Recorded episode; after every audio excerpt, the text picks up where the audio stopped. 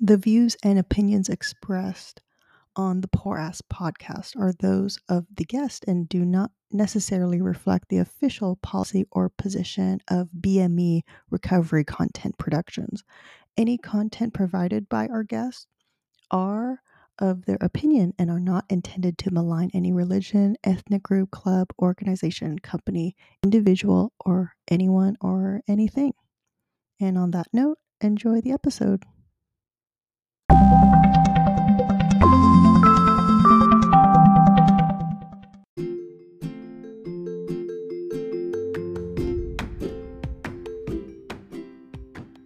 Hey everyone, thanks for listening. I have a new website. Go to www.porasspodcast.com for episodes. That's www.porasspodcast.com. So if you hear uh, vcomedy.com, that is the old website. Go to www.porasspodcast.com for episodes and enjoy the show. Thanks for listening. Thanks for supporting. Bye.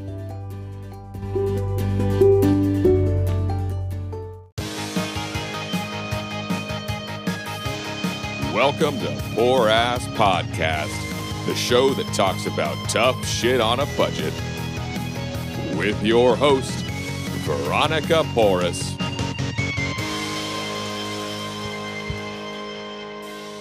Welcome, everyone. Welcome to another episode of Poor Ass Podcast, the podcast where we talk about living abundantly while on a budget. Today's guest, I have Grant Li- Grant Lyon. He has appeared. I almost forgot how to pronounce your last name. That's okay. I was like Lion or Leon or like Leon. I get Leon all the time, so you wouldn't be the first. Yeah. So he's appeared on Comedy Central, Comics Unleashed. He's on the sci-fi series The Movie Show, and he starred in the Amazon Prime feature Killer Kate. Um, he's also he's been chosen as a new face in comedy at the Just for Laughs uh, festival and winning Laughing Skull Comedy Festival, and he was a, a finalist in the Big Sky Festival. He's a contributing writer for the Huffington Post. The film he wrote and starred in, Interview Date, was eligible for a Short Film Academy Award. Welcome to the podcast, Grant. It's been a while. Yes, it has been a long time. Good to see you again. Thanks Yeah. for having me.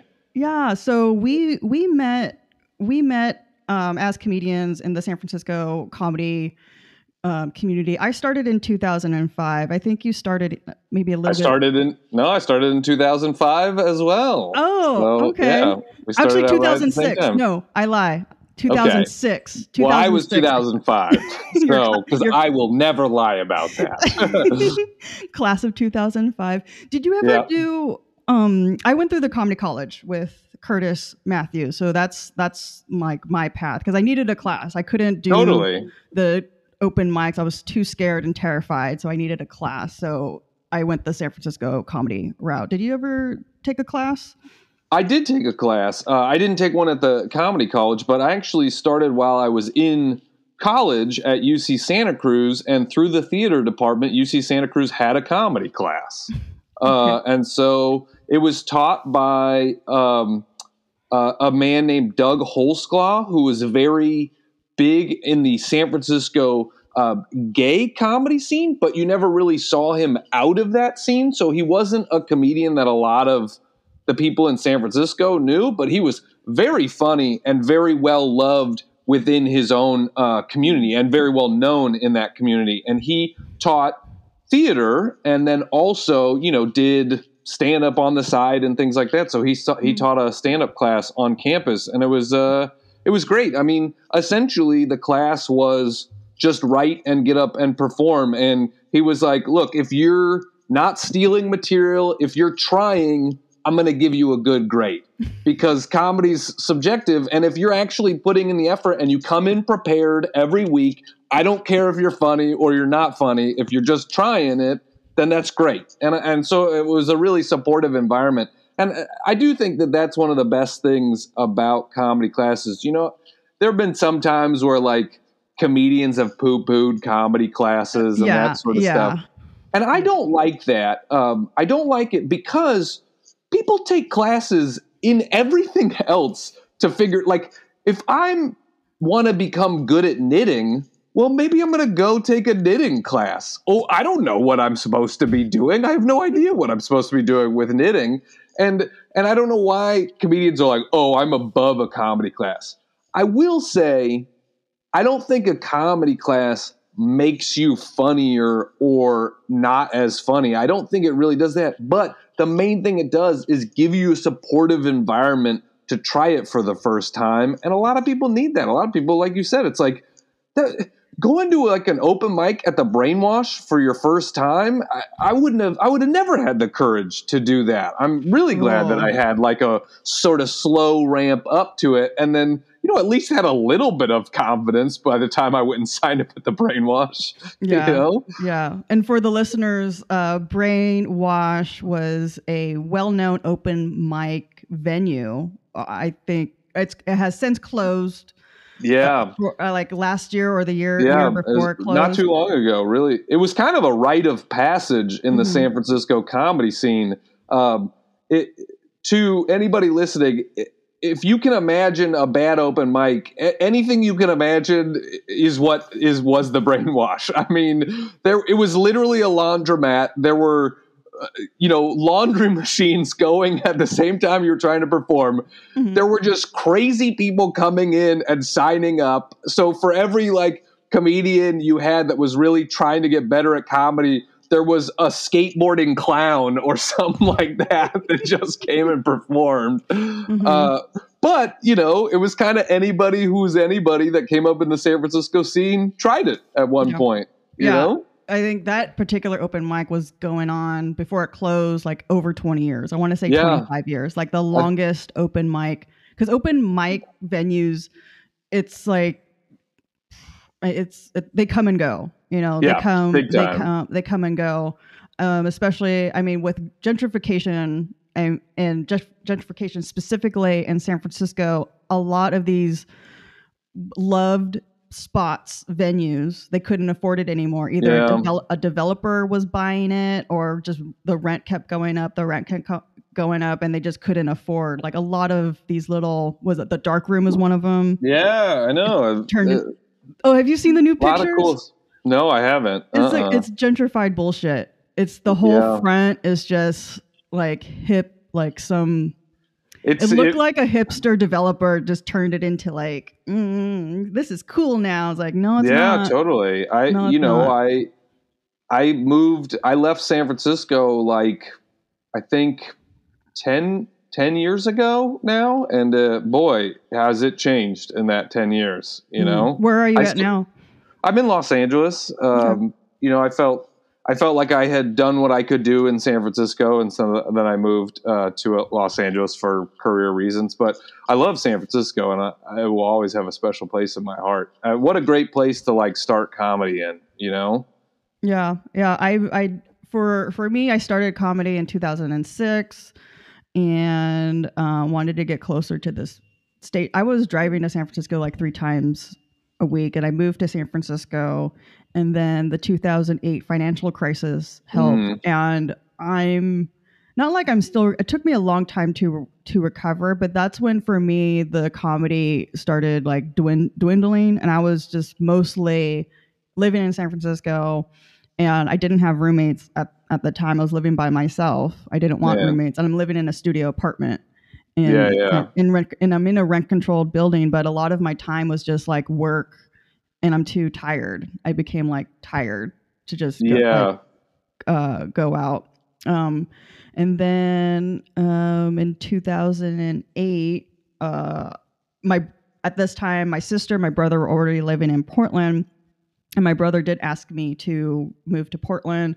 Um, his roommate was moving out, but I did not. I had no desire to move. Like I was fine visiting, and but something like clicked. His mo- roommate was moving out, and my brother's like, "Do you still want to see the room?" I'm like, "Yeah, whatever." I'm not really married to the idea, but something clicked in me to move up here, so I moved. Cool. 30 days, put in my 30 days. It was so quick. Put in my 30 days, like bam, moved to San Francisco. And two years later, or two and a half years later, a, a pandemic happened. And yeah, yeah. as you know, like Oregon being Oregon, it's it's pretty weird how they view the mask mandate or the shutdown has been really tr- like troubling. It, like people still don't wear masks even in grocery stores or Really? other- In Portland? yeah. That's It- surprising. It, it yeah, it took it took a while. It took a slow while. Like other there's this grocery store, um, Green Zebra. Um, they pretty much cracked down. They're a lot quicker to crack down on like you can't enter without a mask. Some I did see one incident incident where a person obviously not in his right mind he and he was probably he was he looked he came across drunk and yes he was buying a six pack of beer so he's looked drunk sounded drunk acting drunk buying more alcohol and getting uppity with the register and just saying like you're taking away my you're taking me away my rights and like oh, just but just buy your beer and get the hell out of here. So but the fred meyer near my place they're pretty slow. I mean even though it says you can't wear a mask and they do have security. Like even in when you're shopping there's still like people with like mask under underneath uh, the nose or um stuff stuff like that. I'm also in a protest hotspot. So all of the protests that were happening they were mostly happening in downtown but i'm in kenton. So the and then just down the street is the portland um, portland police bureau. It's one of their buildings. So a lot of the Mm. protests were happening in there. Um, Okay. uh so this was last last summer. So i got tear i wasn't even in the protest. I'm in my apartment but they still used tear gas in a residential neighborhood. And um we could see and i'm facing the street where the protests were happening and the tear gas was um, ignited. So like and my brother and i were in my room. We're just looking at the protests and we see the you know the the cloud moving and, and it was windy too. So it was like moving the gas and we thought we were safe because we there was some distance between our window and we're on the second story. So i thought we were fine but the um it wasn't the smell. It was like uh, by the time it got to our window we couldn't see the smoke but it was definitely um like the fumes i guess the fumes of the Hmm. tear gas came came in our window and as this is actually uploaded on my on my brother's youtube so if you ever want to like see what happened you see our our reaction um and it's an immediate effect so Yeah. his eyes were watering my eyes were stinging and it was getting into our throats and we're and this is all recorded we're like fuck fuck like close the window close the window Yeah. Yeah. Yeah. And, that's- imagine like, and that's you being on the second story away from Yeah. it. Imagine somebody that's like right next to one of those going off. Yeah, It's if you- terrible. yeah, and if you go to the Twitter handle of Portland Police, it's just a bunch of gaslighting bullshit and Mm. people just like being totally not compassionate and saying a bunch of ignorant stuff. And um, I remember when I even posted on my Facebook feed about it, and one guy who's he's on my friends list. He's a police officer, and he and he was saying like, "Oh, it's not that bad," or you know, saying like a bunch of bullshit, gaslighting and bullshit. It's like, it, it's not good. These aren't yeah. even rubber bullets. Still cause a lot of damage. I mean, rubber bullets can kill people. They hit Yeah. you in the right place. They hit you in the temple. They hit you in the, you know, that sort of mm-hmm. stuff. You can die. Yeah, and of course, like it's I'm and I'm watching this out of my out of my window, and if you look if you look at all the gear, like the you know the riot police are armed, they're armed and they have full on riot gear, and the protesters like what muzzle tops. So you're afraid Yeah. over a little like piece piece of glass, and you're already protected. I think like what I saw because I kept like I kept getting like messages from friends like, "Are you okay? Are you okay?" I'm like, "I'm fine. I'm fine." And I saw and I did see this is something like my brother pointed um and these are like you know CNN I was doing like like major news channels when they show uh, footage of like riot gear because the federal federal agents like did come to to Portland. But here's the thing, like Portland police and our mayor Ted Wheeler, who who is still our mayor, people he was still he still got elected.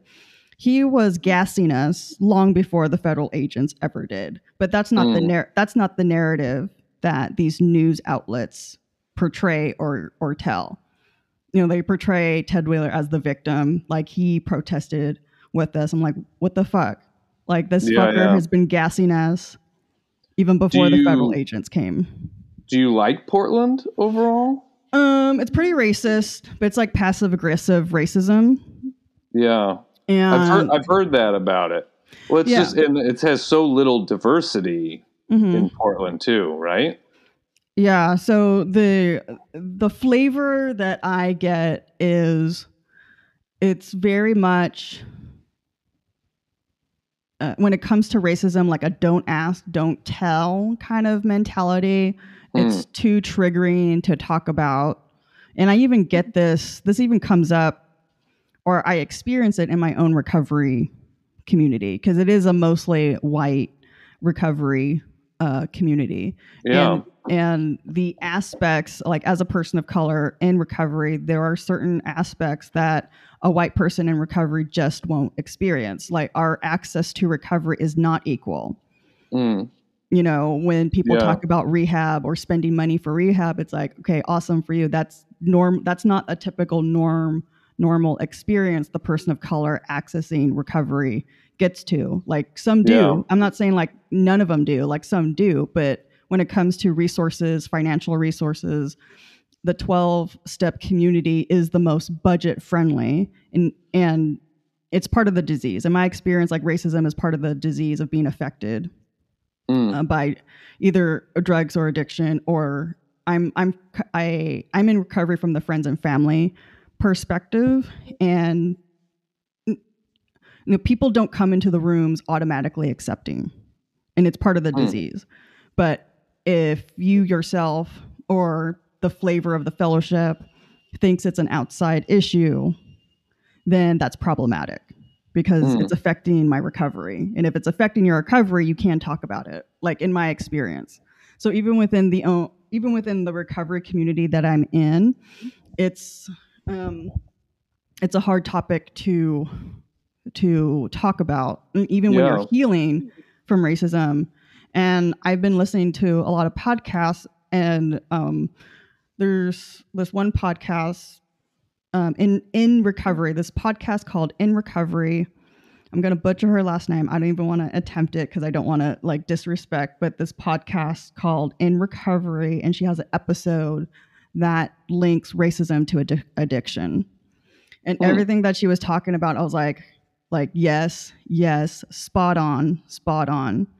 So you know, unless you are a person of color who have like experience like generational alcoholism com- compounded compounded with generational systematic racism yeah um it makes sense it totally makes mm. sense and she talks about like resources and healing from that and um so i do come from that i do come from a family where i was definitely affected i have internalized racism and it's it's even within like mexican culture like white white passing Mexicans were favored than dark yeah. passing, or not dark passing, like darker Mexican, or you know, skin skin tone.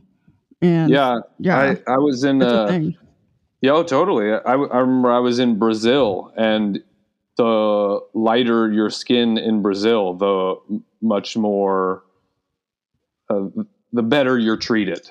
You mm-hmm. know. Uh, it was something that I didn't realize right away. And then I started noticing and I talked to some actual Brazilians, and it's crazy how much of a dichotomy there is just based on your tone of skin, not even your skin color, but the skin tone. You know, it's pretty crazy. Hmm. Yeah. So it, since since George, specifically like since George, George Floyd, and um, it was like the straw that broke the camel's back. And since then, I've been talking to other people of color in the rooms and um, uh, pers- POC, person of color recovery spaces have since started. So Cool. from from That's May, great. yeah, from May to now, there's been like an explosion of POC spaces across the board, like- like across the 12 step community universe, like all the A's, all the anonymous A's. There's all you will find like a person of color focus particular meeting for the particular fellowship that you're uh, looking for. So I've been going to um, person of color focus meetings and and the subject matter that is talked about there like it's not an outside issue. It's this is definitely part of our experience trying to recover. And when we go to predominantly white spaces um and i have this experience and i'm listening to other people's share it's like this systematic shutdown or you know using Oh yeah, white people are uh, pretty good at minimizing stuff. We are pretty good at minimizing. you said that not me yeah. oh, I But- know it. but uh, yeah, it's uh, minimizing and gaslighting, passive aggressiveness, microaggression under the guise of um, tr- a unif- unifying, unifying. Mm. And I'm coming from the perspective of like uh, I I know I'm not terminally uh, unique. That's something that's been communicated or shared in the rooms. This terminal uniqueness. I'm the only one that suffers. I'm not saying that. I'm saying here's my perspective.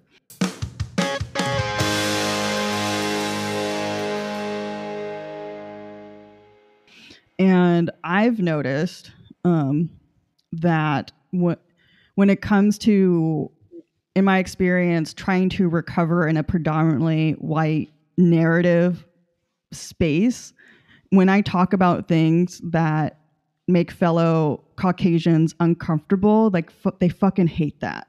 Like anything to Well, not, I'm not feel. used to being uncomfortable. you know. and it's That's- like, welcome to my Tuesday. Welcome Yeah, to yeah. my Tuesday. I have been uncomfortable or uh, generational. Yeah. Like in this, sure. like everyone's everyone's uncomfortable. Like I, I get that. But when I, when it comes to like sharing my own experience, and it's like why are, it's like you're sudden you're suddenly making it about about you. Yeah. That's part of the disease too, like this self-centeredness and making it about you. Like if I'm sharing my racism, uh, I'm just sharing my racism and how I've been affected, and this is these are the tools that I'm using to to recover. And Yeah. your job is to just sit there and be uncomfortable for three Yeah. minutes. Three minutes, because it's three minute shares. Like some meetings are timed. And if you can't handle being uncomfortable for three minutes, like talk to your sponsor, do an inventory. Yeah, yeah, yeah. Well, just just be comfortable being silent too. I think a lot of people uh, aren't comfortable being silent. Um, how, um, are you are you in recovery? No, uh, I um, have been lucky um, that um, I have never really had any substance abuse. I I, I think um, I just wasn't born with that gene. You know that uh, I'm I'm probably a, a pretty good person at everything in moderation, and sometimes that's uh, like almost. My roommates make fun of me because uh, I'm pretty measured all of the time. You know, like I. It means that um, you know, not just in alcohol consumption or things like that, but just sort of everything. I'm I'm pretty like even keeled Mm-hmm. um, which is a you know a nice way to be. And I you know I don't really have it running in my family or anything like that. Too. I you know I think that one of my great uncles was an alcoholic. Uh, my mom has talked about that, but I didn't really know him very well and things like that. So I I haven't dealt with it too much in my own life. Yeah, that's Yeah. cool. I, I mean, Yeah. I'm cur- I'm curious. I I um, you're my first normie, I guess, on the oh really on, on the pod on the podcast. But Did you just like, ask me because you were like, I, I, he must have something. All right, I, I, he's gonna have some some uh, abuse problem. Uh, I mean, you are in com- uh, you are in comedy. Um, the comedy Yeah. community has a lot of broken people, and I say that lovingly. for sure. No, no, Yeah. I think that's weird. I mean, I've even I, I've said this before that sometimes I, I almost feel like um, guilty that I'm a comedian because I'm like I'm not a, a lost soul. You know what I mean? Like I'm.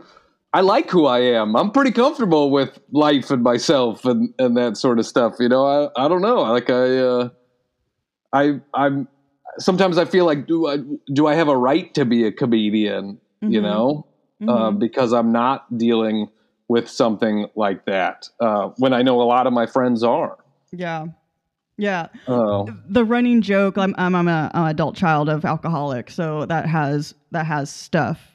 And and when I talk to other recovering adult children, we make this joke like like uh coping with the pandemic. It's like our our coping skills that we learned in the alcoholic home, they're being they're applicable Mm. in in the pandemic and i find that to be tr- true to an extent like um i block out a lot of a lot of things when i saw when i saw i i, I could do i could pretty de like de um what's the word uh compartmentalize compartmentalize yeah. pretty pretty good and keeping like the event and the situation from in, integrating with each other like too too soon um so i do find that useful in in a in a pandemic but as a normal person like how how are you doing in this pandemic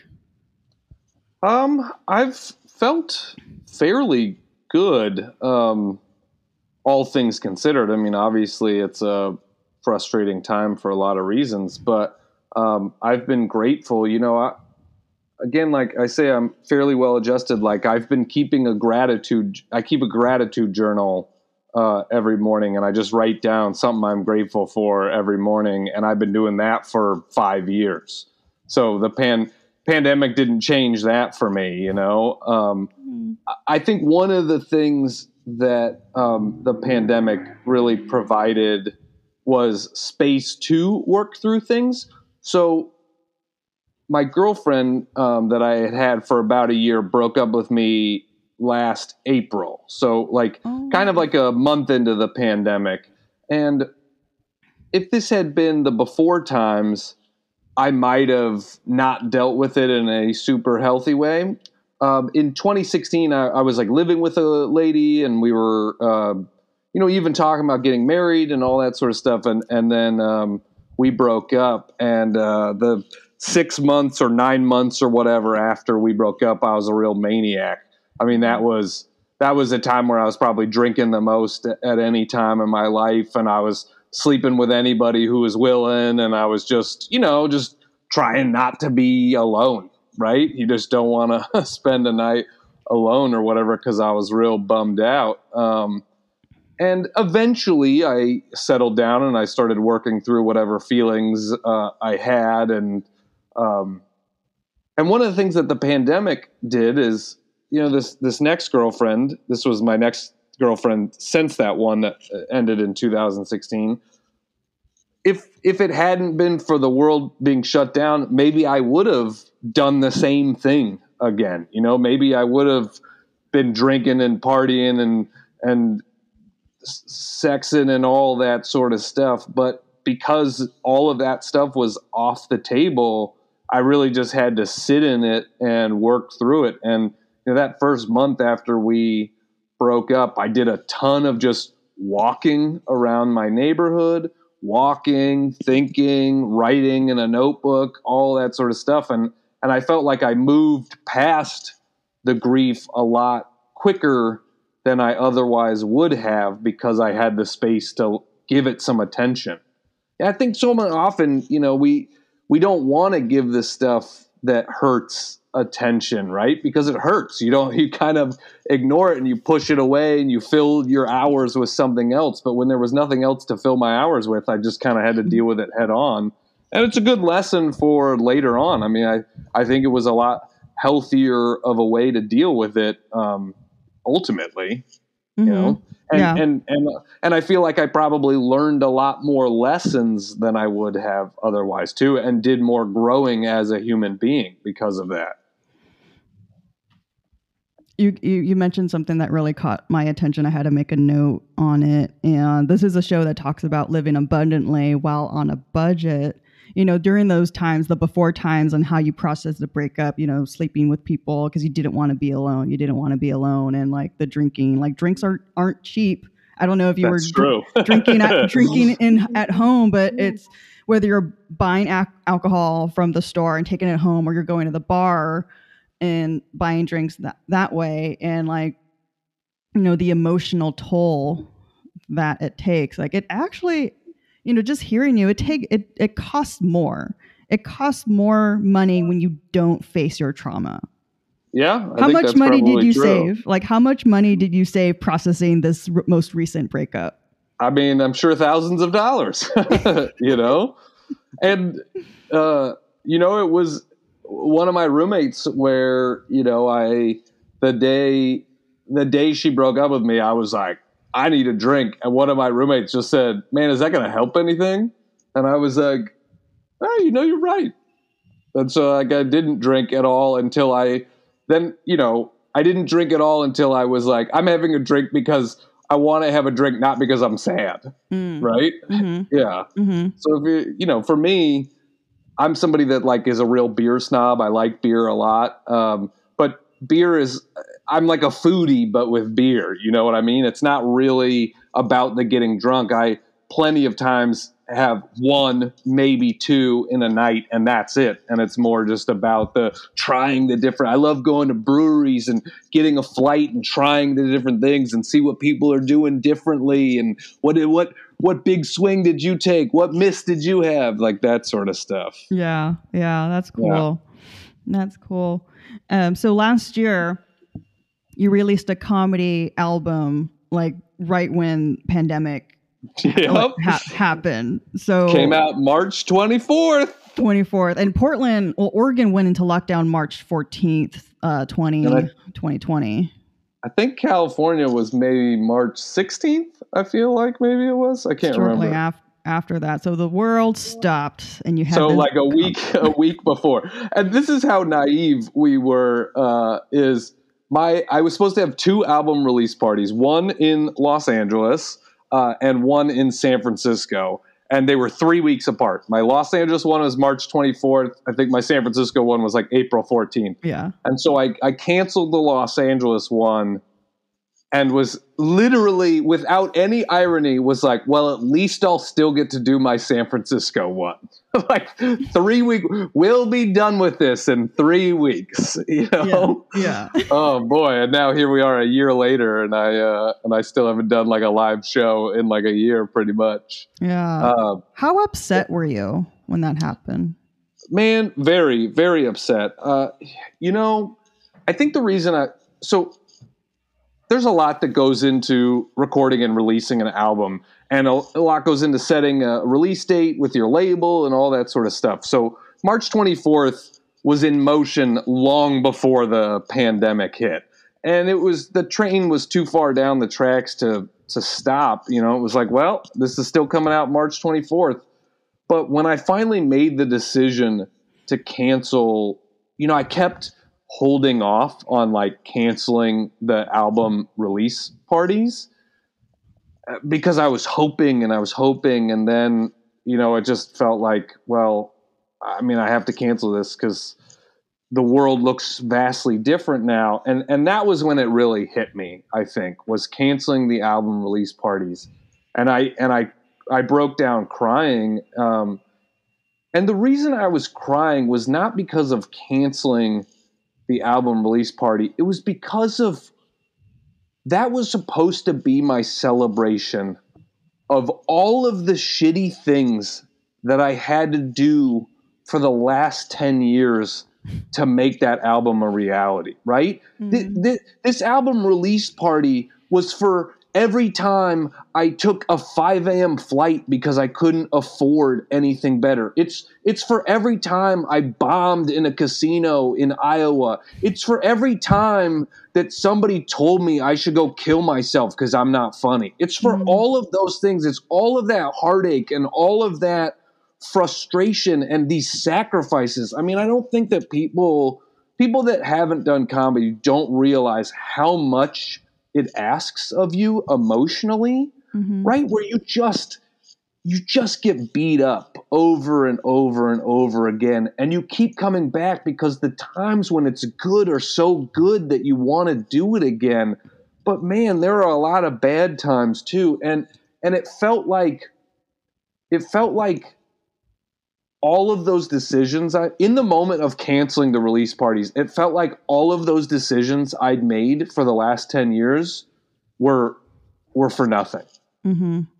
you know if if those didn't lead me to this like celebration of all of the work that went into p- making this album a reality then what's the point? And i just i don't cry very often. It's not something that I, well, I should say I cry a lot when it comes to like movies and, and music, but I don't cry that for stuff uh, in my life very often. Uh, and yeah, that was like, well, I just like wept, Oh.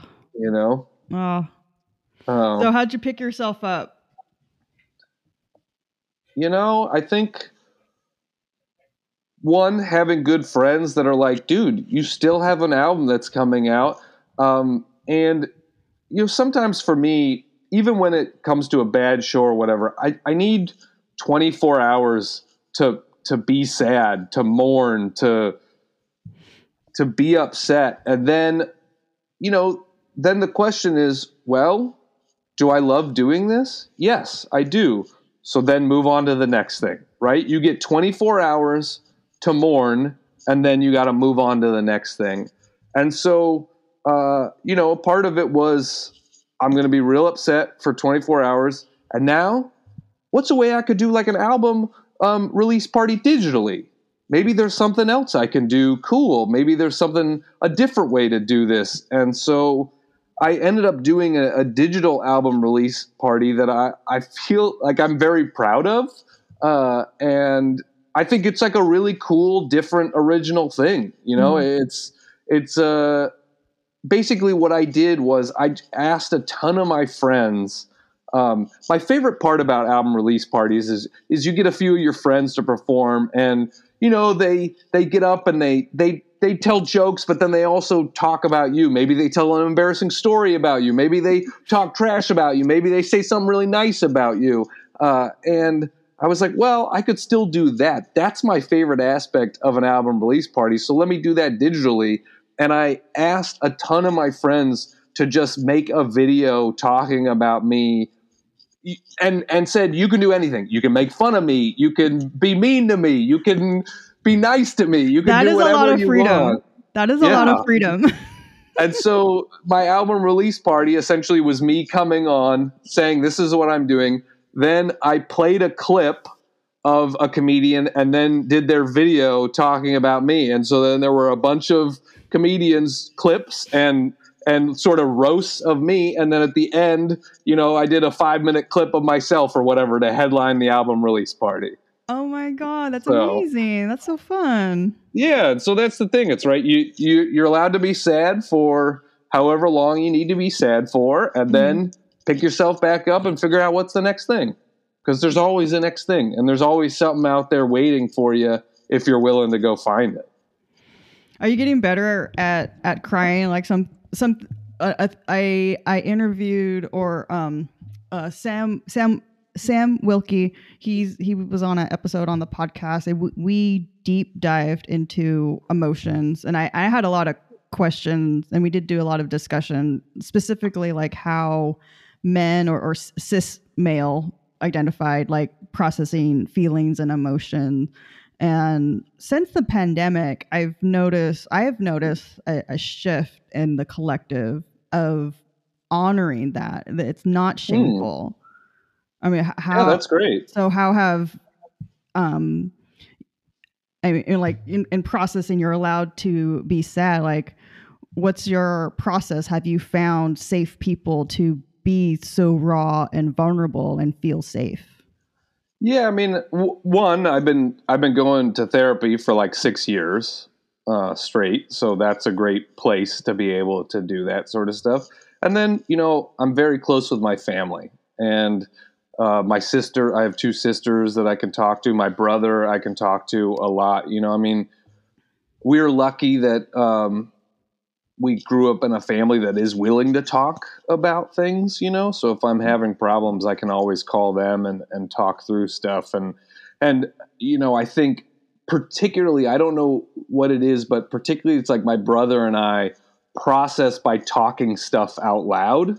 You know, it's like you just, I just need to talk through some stuff. You know, and Mhm. and uh, I think that's a fairly healthy way uh, to do it. But that's cool to hear that you know I still um, my roommates still make fun of me because I'm definitely like the emotional guy of the house, right? I am the one that is like willing to cry at things and stuff like that, and I'm you know they, they're like man this is the dad pad. You know we call our we call our house the dad pad because we have a lot of dad energy even though none of us are dads.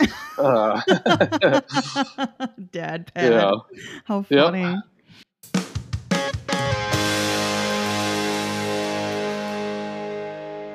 Part of your um, re- release party that got canceled, you ordered personalized M&Ms.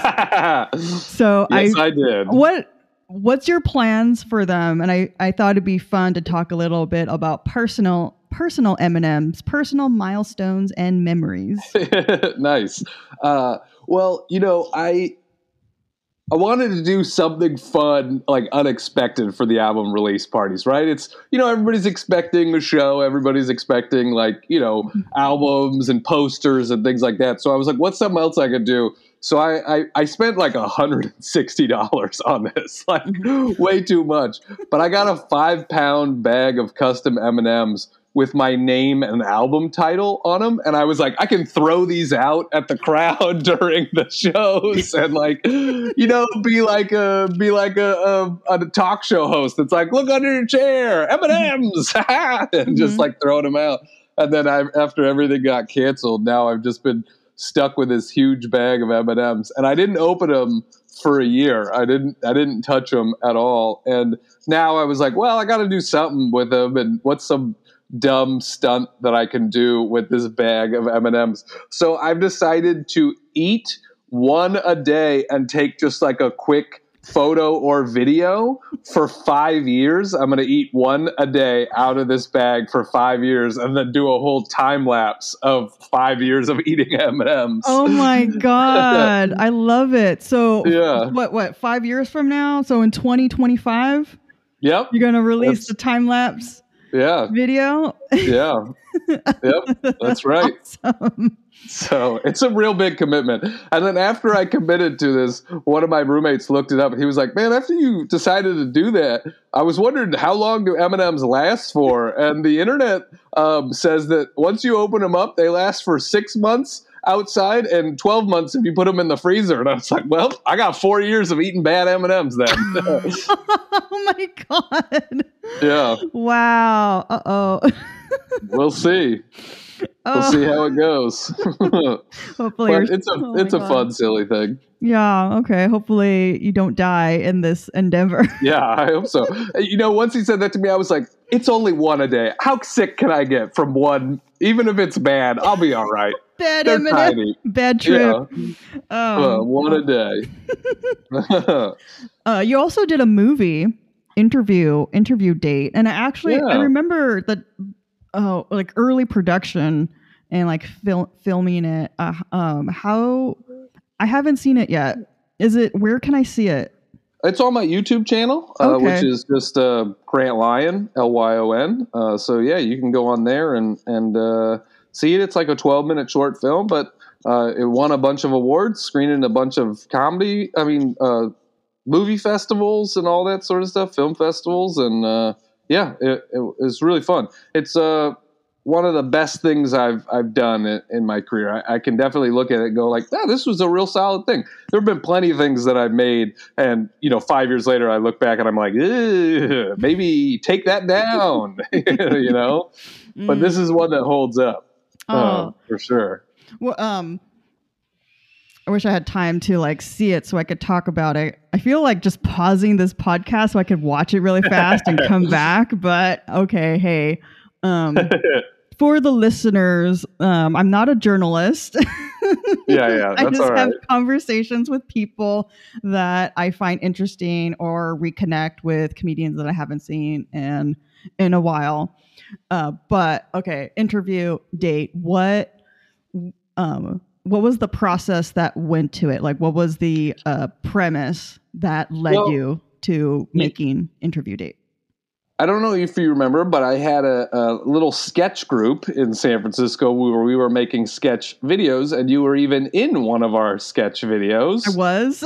Yes, you were. when did you this? oh my god!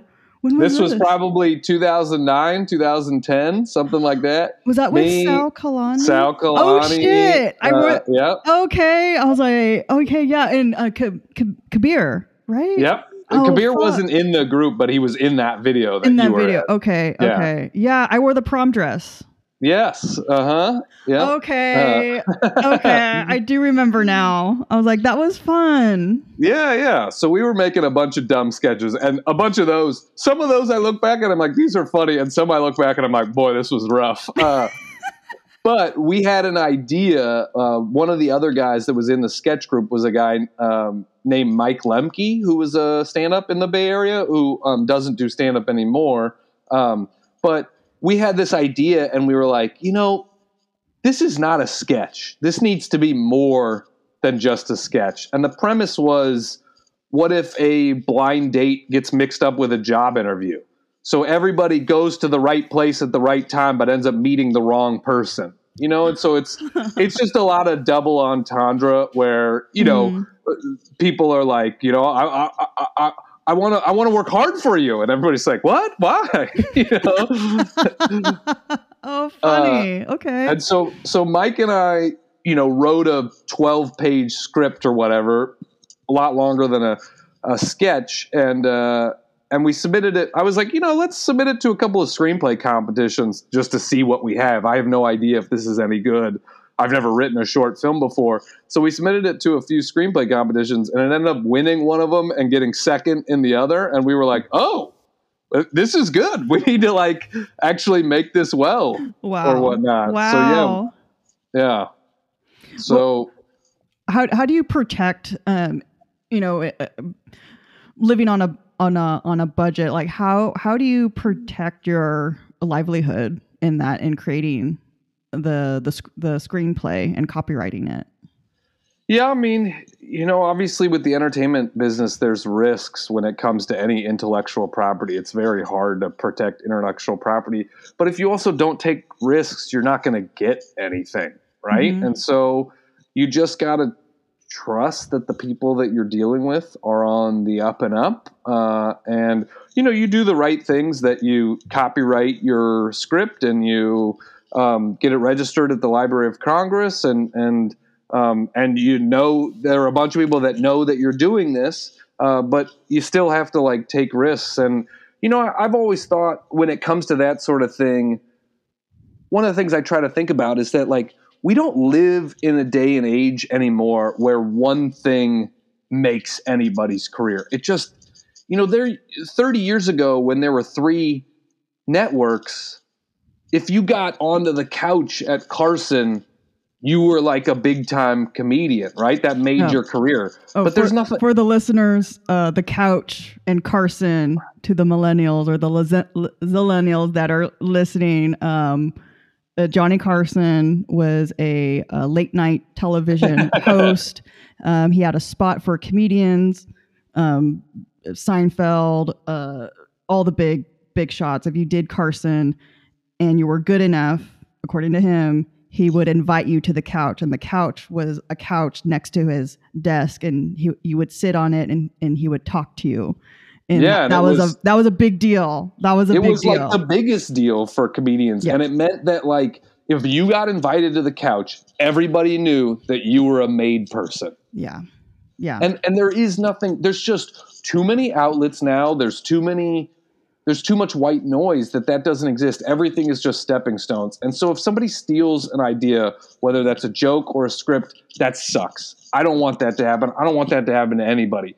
But that's also not your only idea you know? And and to me i'm like okay i'm going to be frustrated. I'm going to be mad but i also have other ideas. So now it's time to like move on and focus on a different idea hmm Did you see You know? Dave Chappelle's like 15 minute spot on like Unforgiven or yeah, Unforgiven, where he talks about he talks a little bit more into detail about uh how the networks that he was talking to uh the contracts that he would sign sign uh they're purposely set up where legally they can take your livelihood. So he went. in- Did you see it? Have you No, seen I it? didn't. It's really Mm. good. It's uh, talking about like you know protecting your your livelihood, and he, he tells like two stories, like pretty significant stories about stealing a man's uh, livelihood. And um, what I really what I really liked about it because like um, so you know HBO told him to go fuck himself like in so many wor- words because he did Yeah. pitch he did pitch Chappelle's show to HBO and Mm. HBO was like why would we why like we're like really rude about it like if you're gonna reject Mm. someone I get rejection but don't be a fucking dick about it but HBO HBO's were dick, uh, dick to Dave Chappelle, and then he pitched it to Comedy Central, and Comedy Central like picked up, and so of course Chappelle show like exploded, la la la, blah blah blah. That all happened. You know, fast forward, fast forward. Um, he's working with Netflix now, and so uh, Netflix and HBO Max like both uploaded Chappelle show without telling him oh and he's not getting like paid for it. Mm. And so he tells his fan base like don't like cancel. Like cancel Oh, him. Like don't watch my show. Like and it worked really because that's how they keep track. If they upload into their platforms and people are downloading and downloading, that's how they make their their money yeah yeah by the downloads. So now they're back up, but they're paying him now. Oh interesting. as far as I as far as I know, but it it worked. So I when I found I when I saw Chappelle's show like on HBO because I have HBO Max, I'm like. I'm like, oh yay! And then I find out like he, they're not paying him. I'm like, that's not cool. So I stopped. Yeah. I stopped watching it until something happens or they're paying him now. good and good they're- for you They're they're paying him. So that's like you know when it comes to protecting, like protecting like your your livelihood. Per- yeah you have to you can't be afraid to like take a stand you know i mean there there definitely is like we all have to in the entertainment business you got to draw some lines in the sand and say this is what i'm willing to do and what i'm not willing to do and i don't care who you are i'm not willing to do this because Yeah. that's that's that i know my own worth right you have to you have to know your own worth i mean that's one of the hard things with comedy is there is no union there is nothing like that. So there's no agreed upon pay scale. And so you have to just for yourself say i'm not doing shows unless i get paid this amount or something like that because i i've been working for too long and i and i know the experience that i have and the things that i've done are worth this Yeah.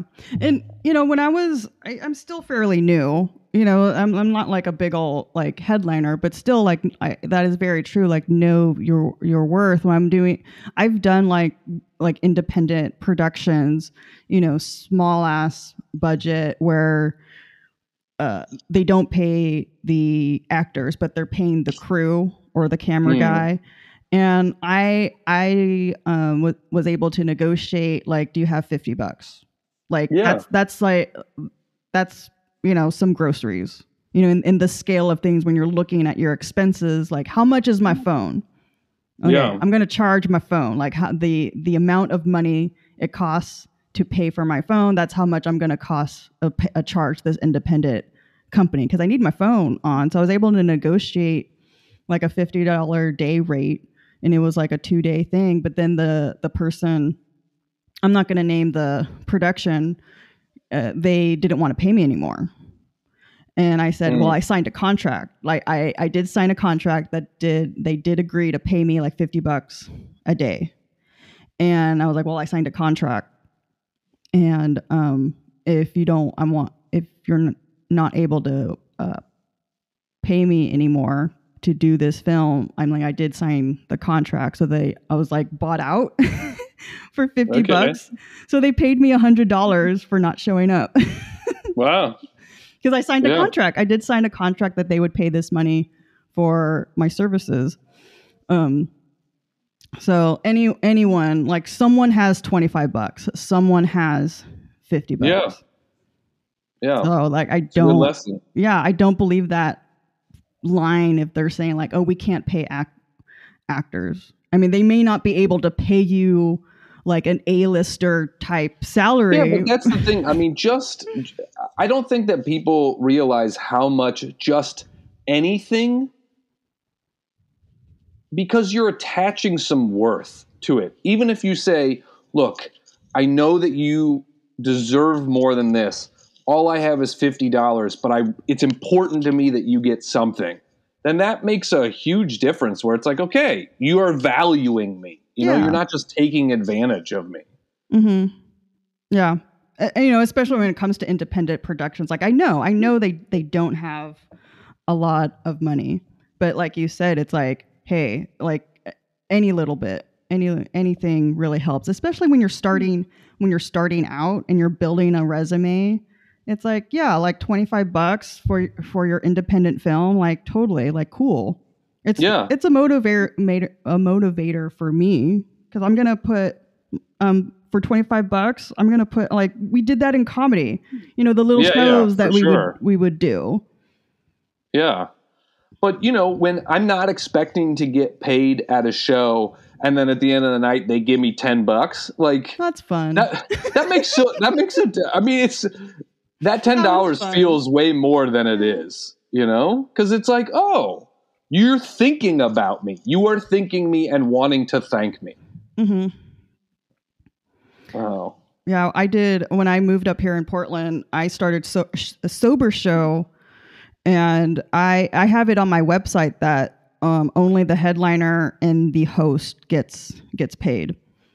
Um, Mhm. I don't disclose like exactly um, how much. I when I converse, I tell them like how much, but I also ask like you know don't tell other people like how much you're getting getting paid because this is this is my budget. This is how much you're getting getting paid, and it's like cool Yeah.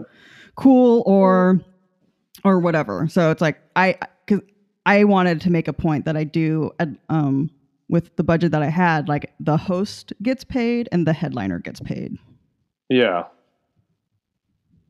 Nice. Um, That was fun. And then and then pandemic happened. I had I had a venue. I mean like yeah, I did have a venue, a new venue for my new so- sober show is at it was at this community um 4D community center and it, it's a specifically a community center that um that services the recovery community within the like 18 to 35 range. So you, you go in there it's very like you youthful and like re- recovery youth like um Mhm. like cocaine's anonymous or any type of any type of a like that deals with addiction addiction and and alcohol alcoholism but also other things other you know um community groups go there and provide like support or whatnot but it's like it's a community center like just any other Yeah. community center but it has a specific focus on like recovery youth and that was going to be the new venue for Mm. for a sober show and it was like a perfect um like a perfect like venue and then um yeah pandemic happened so Yeah, this has changed a lot in our lives for Yeah. sure. yeah yeah um are you vaccinated I've got my first shot. I how was I just, how was it Oh, it was great. Uh, you know, I, it, my arm was sore from getting the shot, but that's it. I didn't feel any other side effects. Uh, and I have my second shot um, in like two and a two and a half weeks, something like that. Okay. So I'm excited. You know, and you just there is sort of an immediate uh, sense of relief too, right? Where you're like, okay, like we're not done yet, but I can finally see some light at the end of the tunnel. I, I don't know when we're going to be done, but I know that we're going to be done with it at some point now. Whereas before, it just kind of felt never ending, Mhm. you know? Mhm. Mhm. So I'm very excited about it. Cool. Um, so we're coming to the end of the episode, and I'm doing this. I'm doing this new thing with guests. Uh, um, asking my guests. So I'm gonna ask you, like, what's your what's your favorite? Well, I'm still playing around with it, so you're still in the experimental question. But I was like, what what do you like to do on a budget? What do I like to do on a budget? I love playing board games. And there are a ton of board games that are very cheap to buy. And I you can recommend I, I can recommend a ton uh, to people. You know, you can get a board game for 20 bucks. And one of my favorite things to do, get a board game that's not like all card related, you know? Get one that has like a board and some pieces. Take it to a park, take a picnic, and like bring uh bring some food, bring some drinks to the park, sit there and enjoy the sunshine and play a board game. That was one of the main things I was doing during the pandemic. You know, I there were a couple times where I was like, "Well, I'm not comfortable meeting with people inside, but I will go to a park with you and sit on a blanket and play a board game with masks on." I so love it it was really great where you're like you're not spending much money you're not you know you're getting to enjoy company you're getting to enjoy uh, the sunshine I- i think it's a really great thing to do Cool. And you actually, before we leave, you got to talk about curmudgeon. What is it? Oh yes. So for everybody listening, I'm a big uh, board game geek, uh, and so that's one of the reasons board games came to my mind right quickly when you said, "What do you do on a budget?" But uh, I do also have a board game that I designed uh, in stores now. Uh, it came out in November. It's called Curmudgeon. Um, it's sort of like Mad Libs for silly insults. Uh, so it's it's a party game for anybody. If you're creative, I think that you'll like it. I think it's a great game for any creative people because you basically just get to throw crazy words together and make up an insult and throw it down on another player, and it just goes back and forth. And it's all about creating those funny, memorable moments, not really about who wins the game. Oh, I love it. Is there Yeah. a, a digital version of curmudgeon? There is. There's a thing called Tabletop Simulator, um, which is a big online platform for playing games, and uh, Curmudgeon is on Tabletop Simulator. Oh, wow. Okay, I'm going to check it out. Yeah. So it's on table tabletop simulator. And I'll, Yes. I'll put that link up. Is it tabletopsimulator.com? I don't know. Oh, uh, you you you have to download it, the- Tabletop Simulator is a whole thing you have to download, and it's not just my game. There's like a ton of board games on there. Oh, Uh, okay. Yeah, uh, my game just happens to be on that one. But you can also go to curmudgeongame.com and find uh, different platforms to buy the physical copy on and stuff too. All right, and we will provide those links on the on the show notes as well. Cool, awesome. Thank you so much for coming on the podcast. Yeah, how was it having your first normie on? Huh? An unexpected normie here. Unexpected. It I was hope I wasn't boring. No, Uh-oh. far far from See, it. I, I was already telling you that I feel like sometimes I have no right to be a comedian because I I don't have uh, a huge struggle. Now I feel like I have no right to be on this podcast. no, I mean, like in my spirit, spiritual practice, uh, there's balance in everything. I think if the comedy universe was just a bunch of broken people and we Mhm. didn't have like normies like you to balance out the universe, I think would be in like chaos and disaster. yeah, my sister said something. My older sister said something really nice to me recently. She was like, you know, different people are good at different things, and and people have callings, right?